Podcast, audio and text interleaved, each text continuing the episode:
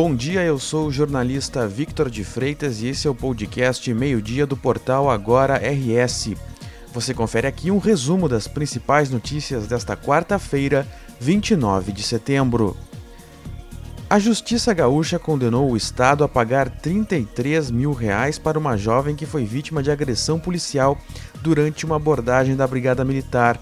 O caso ocorreu em 2018 em Pelotas, na região sul do estado.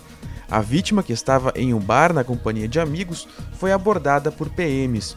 Durante a ação, ela foi agredida física e verbalmente, algemada mesmo sem apresentar resistência e colocada em uma viatura onde foi novamente agredida. Para o juiz Bento Fernandes de Barros Júnior, os policiais cometeram excessos que não estão amparados pela lei. A Justiça Estadual determinou a indisponibilidade de bens do prefeito de Canoas Jairo Jorge, do PSD, de três ex-servidores e de uma empresa de tecnologia. A decisão é baseada em denúncia da promotora de justiça Sônia Madalena Silveira Bonilha, do Ministério Público. Segundo ela, a contratação da empresa foi irregular deveria ter sido realizada por meio de licitação, o que não ocorreu. O prejuízo apontado pela denúncia é de 66 milhões de reais. Um homem de 46 anos morreu ao ser atropelado por uma viatura da Brigada Militar na noite de ontem na zona norte de Porto Alegre.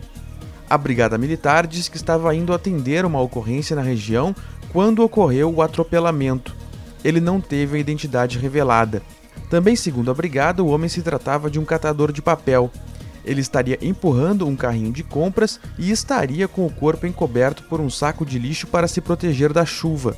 O SAMU foi acionado, mas a vítima morreu no local. A brigada disse que abrirá um inquérito militar para investigar o caso, independente da investigação da Polícia Civil. Uma pessoa morreu ontem à noite em um acidente de trânsito em uma via que liga os municípios de Estação e Getúlio Vargas, na região noroeste. O condutor perdeu o controle do veículo, que acabou capotando e colidindo em um barranco. O carro era um Ford Del Rey com placas de sertão, que era conduzido por Marciano Ferreira, de 37 anos. Ele morreu no local. A causa da saída de pista não foi determinada. O tempo segue instável no Rio Grande do Sul nesta quarta-feira. O sol até aparece em algumas áreas, como no oeste e noroeste, mas a nebulosidade irá predominar. Podem ocorrer pancadas de chuva na campanha, região sul, litoral, região metropolitana e serra. As temperaturas ficam amenas, máximas de 23 graus em Santa Maria, 20 em Pelotas e 22 em Porto Alegre.